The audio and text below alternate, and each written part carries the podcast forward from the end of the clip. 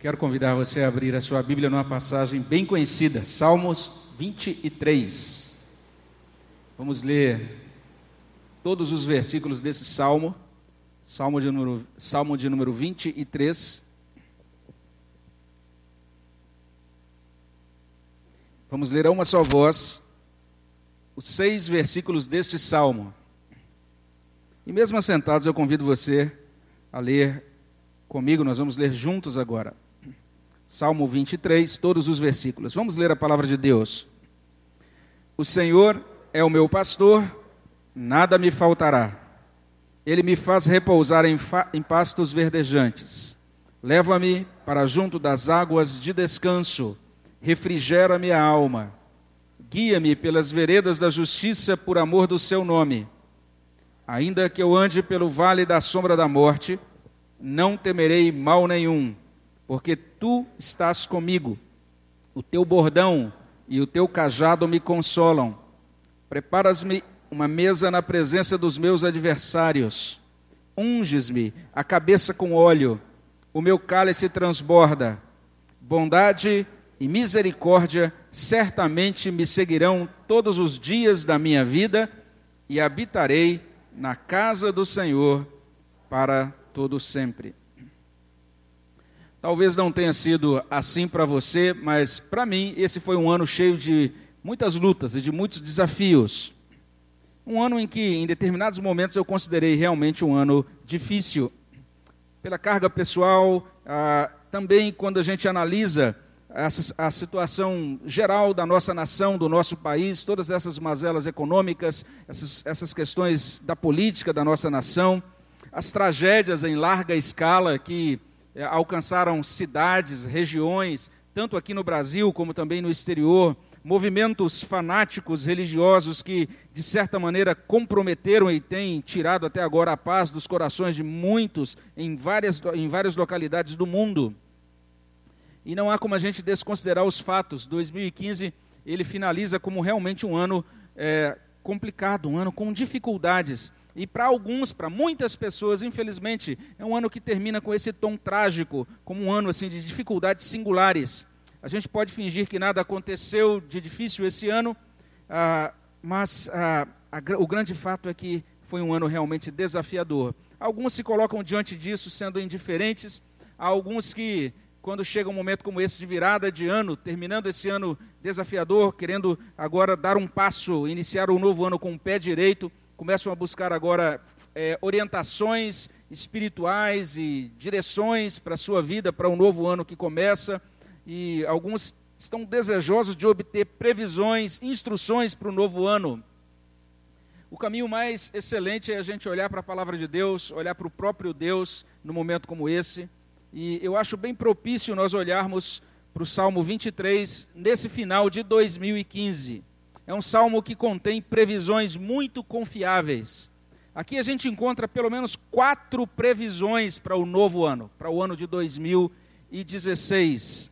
E eu quero convidar você a ficar atento para esse salmo. O sábio é aquele que ouve a profecia do Senhor e ele prospera, então, ouvindo a palavra de Deus. E aqui nós temos, então, pelo menos quatro é, previsões. E a primeira delas, muito positiva, a gente pode dizer com muita certeza, com base nesse salmo, é que 2016 será um ano de provisão, porque o salmo começa assim, uma passagem muitíssimo citada: O Senhor é meu pastor, nada me faltará. Então, certamente um ano de provisão, porque Salmo 23:1 diz que nós sentiremos fome, mas nós seremos providos, nós seremos supridos. A palavra hebraica que é traduzida como pastor, significa, dentre outras coisas, aquele que alimenta, aquele que dá provisão material, aquele que vê a necessidade da, da, do, do rebanho e que provê o rebanho com alimento. O salmo vai falar sobre isso, sobre esse Deus, esse pastor levando o seu povo, guiando o seu povo para pastos verdejantes, assegurando a alimentação, a provisão material do seu povo. Além disso, o salmo está dizendo isso, que nós sentiremos cansaço, mas nós encontraremos repouso. Está aí no verso 2 do Salmo 23. Ele me faz repousar em pastos verdejantes, leva-me para junto das águas de descanso. A palavra de Deus vai colocando então diante de nós esse quadro, um um quadro de provisão. E quando nós olhamos para esses versículos, nós somos remetidos a esse Deus que é, é chamado de o Deus da providência, o Deus do cuidado, o Deus que não apenas cria, mas cuida de tudo aquilo que criou. A ideia básica aqui é essa, que nós seremos supridos com aquilo que for necessário para a nossa sobrevivência material, para a nossa é, sobrevivência espiritual. Em 2016, a gente pode até arriscar aqui um bom palpite, dizendo que alguns receberão provisão superabundante de Deus no que diz respeito à vida material e espiritual. Mas a grande promessa é essa. A ideia aqui é que nenhum filho de Deus é esquecido. Todos são confirmados no amor de Deus, todos recebem suprimento para prosseguir andando com Deus. E essa expressão, nada me faltará, é uma expressão então esperançosa. É um apontamento para um futuro de provisão, um, futuro sob o cuidado de Deus. Então nós não precisamos temer, porque nós estaremos em 2016, nós já estamos e estaremos nas mãos desse nosso Deus, que é o Deus da provisão. E o propósito destas promessas é produzir em nós saúde espiritual, saúde emocional. E somente sabendo que nosso sustento vem de Deus, é que nós podemos buscá-lo com o fervor devido. O apóstolo Tiago ele fala sobre como devemos buscar a Deus. Ele fala num outro contexto lá em Tiago 1, 5, 6.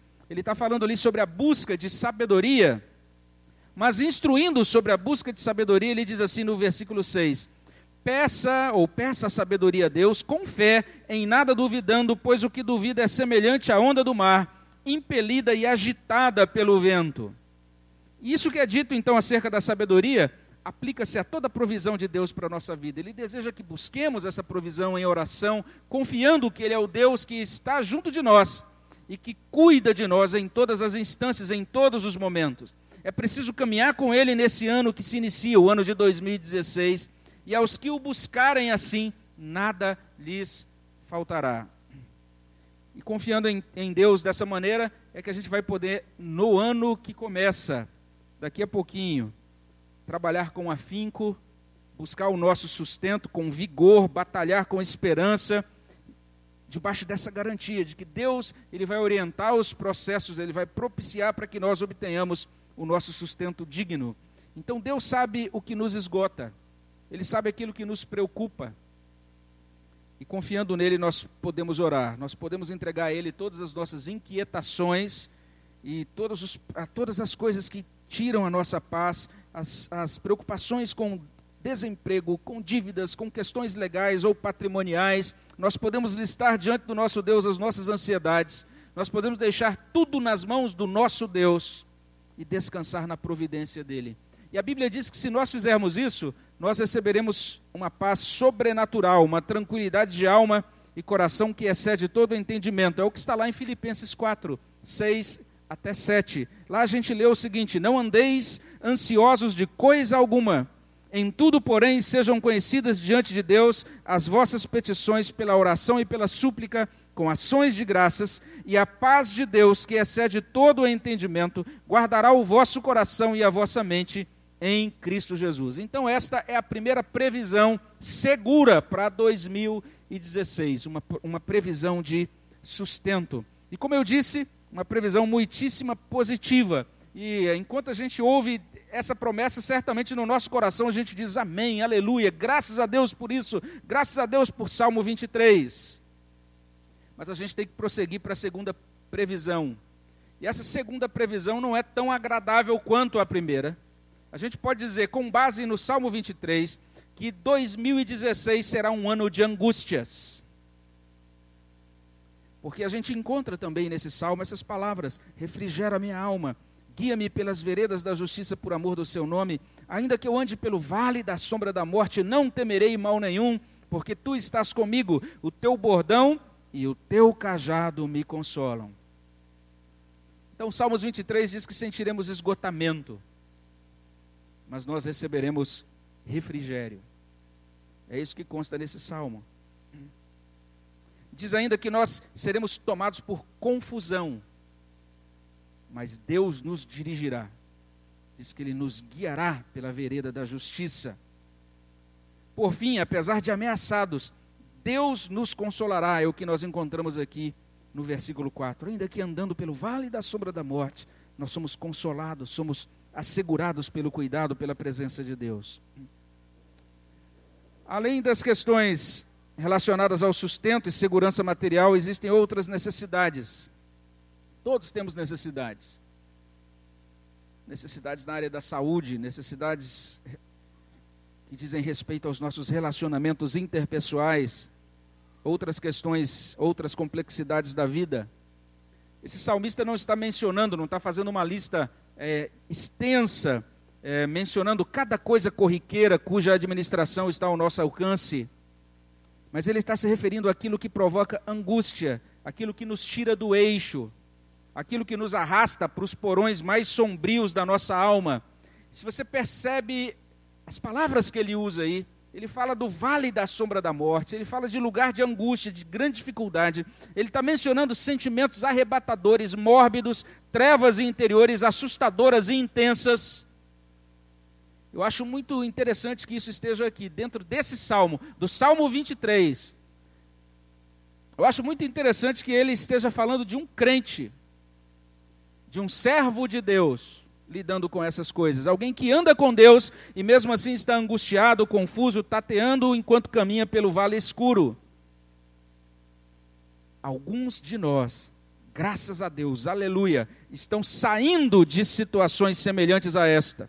Passaram pelo vale escuro em 2015, agora enxergam a luz, respiram essa doce brisa dos pastos verdejantes. Mas outros estão no meio do caminho, talvez no ponto mais difícil do trajeto. A trilha às vezes pode parecer bastante escorregadia. As pedras debaixo dos pés podem ser cortantes. A escuridão pode parecer sufocante. O vale parece não ter fim. E as dores da tribulação, elas são aumentadas pela angústia interna. Aquela voz esganiçada lá do nosso coração que sugere blasfêmias, que sugere que por causa da tribulação, a gente agora deve abandonar a nossa fé. O próprio inimigo sussurra no nosso ouvido quando a gente passa por angústia. E esse sussurro do inimigo no nosso ouvido, ele ecoa as palavras da mulher de Jó: amaldiçoa a Deus e morre. A nossa mente está sendo testada e talvez em 2016, talvez ela seja testada ao extremo. E outros, enquanto eu falo isso, estão pensando mais ou menos o seguinte: ah, não tem nada a ver comigo, eu estou tão bem, não tem nenhum problema, não tive nenhum problema esse ano. Tem um, um, sol de brigadeiro, como a gente costuma dizer, né? um sol lindo, tudo que, que me espera é tão maravilhoso, não tem nenhuma perspectiva de problema. Mas a grande questão, quando nós olhamos para a existência humana, é que nós precisamos entender isso. Nós vivemos no planeta Terra, estamos sujeitos às adversidades. Enquanto nós estamos aqui cultuando a, cultuando a Deus agora, nós temos irmãos nesse momento que estão sendo perseguidos, que estão sendo mortos, que estão sofrendo em outros lugares do mundo.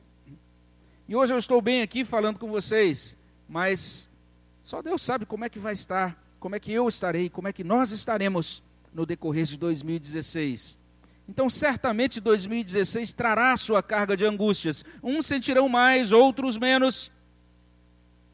Mas se nós formos honestos, daqui a um ano, nós vamos olhar para trás e dizer: é, 2016 trouxe as suas dificuldades. Isso equivale a dizer que 2016 será um ano de julgamento, será um ano de purificação, será um ano de teste espiritual. O que Salmos 23 diz é o seguinte: não se preocupe, Deus está prometendo suporte para os sofredores. É isso que nós encontramos aqui nesse salmo. É porque Deus sabe que sofreremos, que Ele inspirou Davi a escrever essas palavras do Salmo 23. E essa é uma constatação muito básica do cristianismo, essa constatação da realidade, da provação e do sofrimento.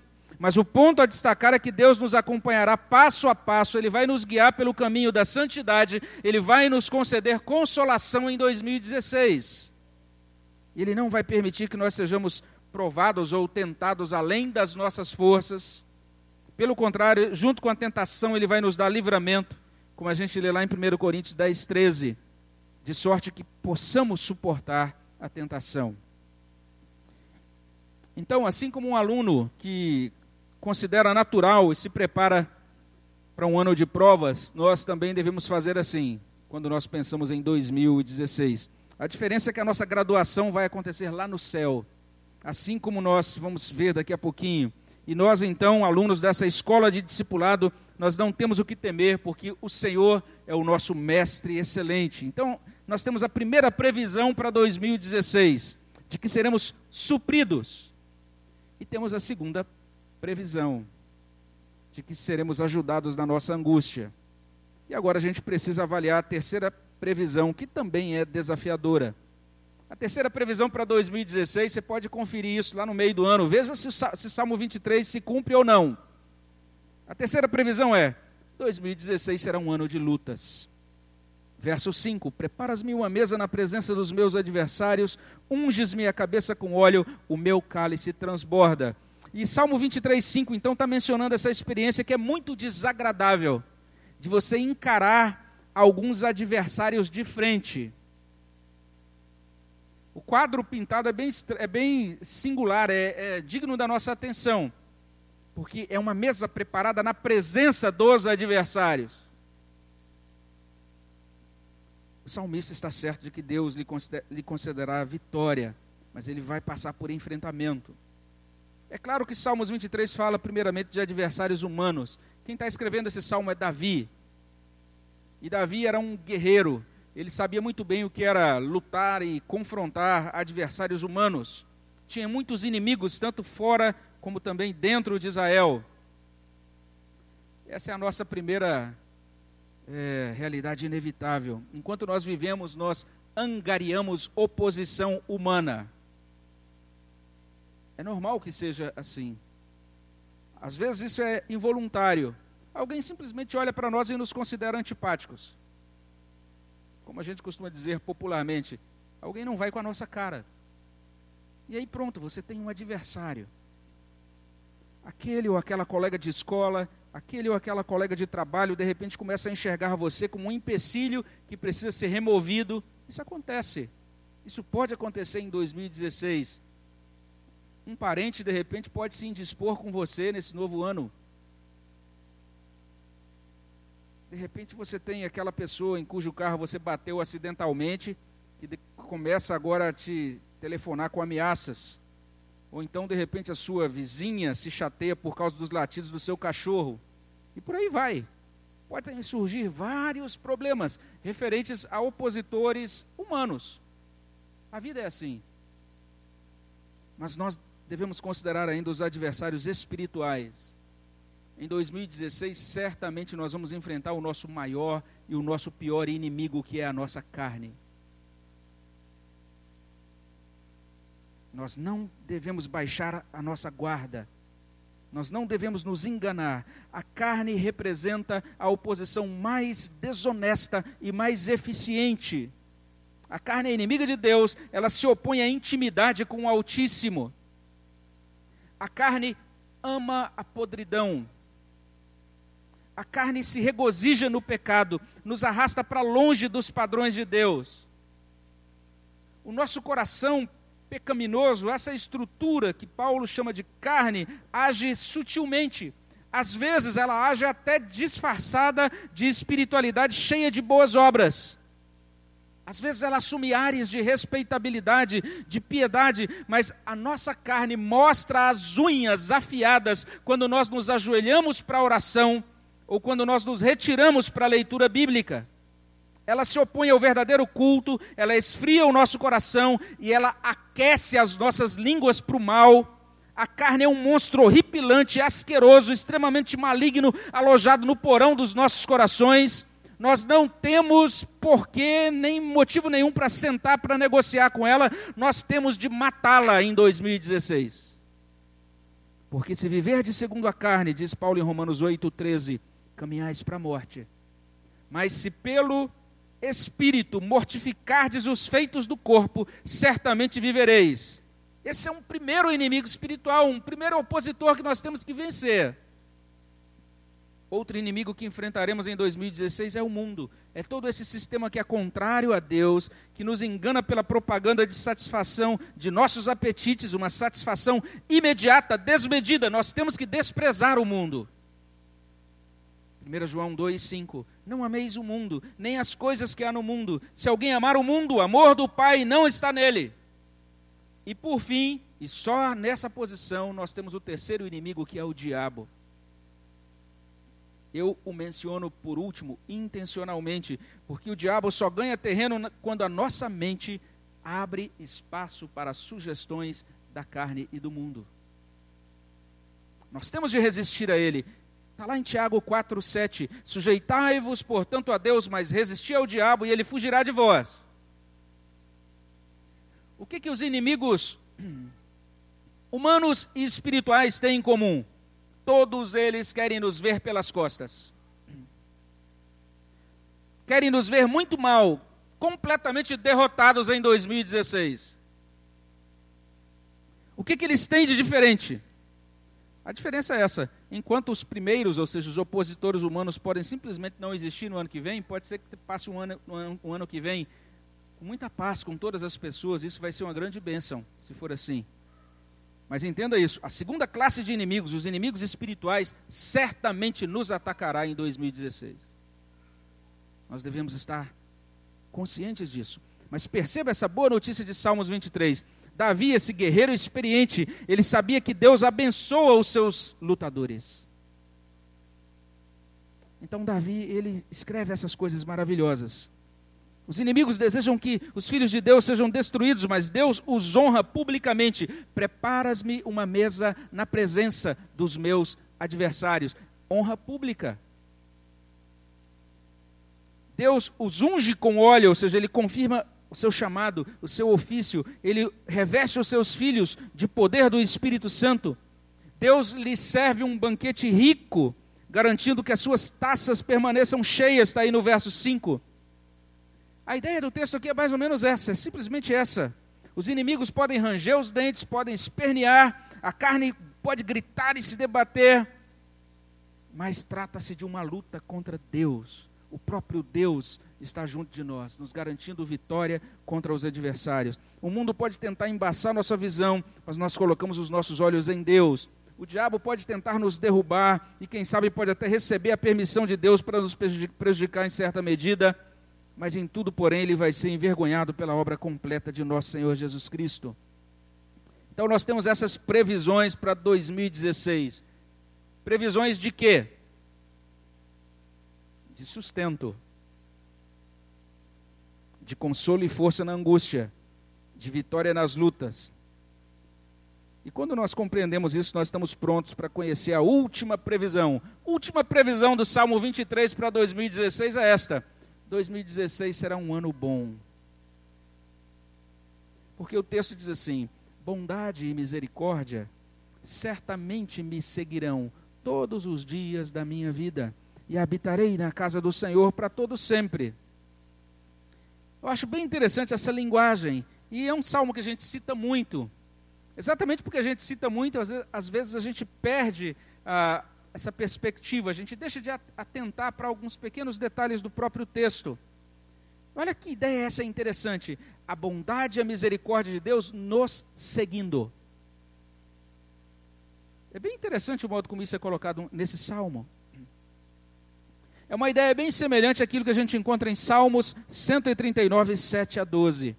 Para onde me ausentarei do teu espírito? Para onde fugirei da tua face? Se suba aos céus, lá estás. Se faço a minha cama no mais profundo abismo, lá estás também. Se tomo as asas da alvorada e me detenho nos confins dos mares, ainda lá me haverá de guiar a tua mão e a tua destra me susterá. Se eu digo, as trevas com efeito me encobrirão, e a luz ao redor de mim se fará noite, até as próprias trevas não te serão escuras. As trevas e a luz são a mesma coisa. E a ideia-chave aqui está no verso 10.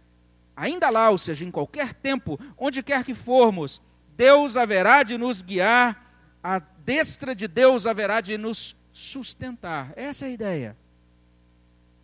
Então a ideia é essa: Deus nos acompanhará todo o tempo, em nossos lares, nos ambientes estudantis, em nossos relacionamentos, nos locais aprazíveis, nos leitos hospitalares, nos dias agradáveis, também nos desconfortáveis, nas comemorações, nas tristezas, na bonança, na abundância de vida, nas tragédias e até nas experiências de morte.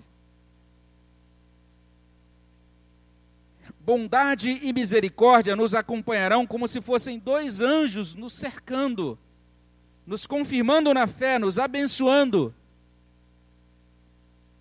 E todo mundo sabe que a morte, todo mundo reconhece, admite que a morte é um inimigo terrível, mas até a morte é colocada na devida perspectiva. Ela perde o seu mistério amedrontador, ela ganha contornos de porta de passagem para os palácios celestiais, aqui no verso 6 porque diz assim: habitarei na casa do Senhor para todo sempre. O que tem uma aplicação imediata para a vida desse servo de Deus que queria estar na casa do Senhor. E esse era o grande desejo de Davi, que em grande parte da sua, da sua, do seu tempo, da sua energia, dos seus recursos, ele investiu para a construção do templo. Mas na verdade ele está pensando na casa eterna, nessa segurança que ele tinha de comunhão com Deus a ideia aqui é essa: mesmo na morte, nós somos abraçados pela bondade e misericórdia. Mesmo na morte, nós somos, seremos acolhidos nos braços de nosso Pai maravilhoso. Então, basicamente, Salmos 23 está nos convidando a olhar para Cristo. E nós olhamos para Ele, e a riqueza dele, a beleza dele, o deleite que encontramos nele, superam poderosamente qualquer quinquilharia oferecida pelo pecado e nos auxilia a vencer todos os medos. E os mais suaves prazeres mundanos são como amargura e veneno comparadas com essa do, doçura da vida com Cristo.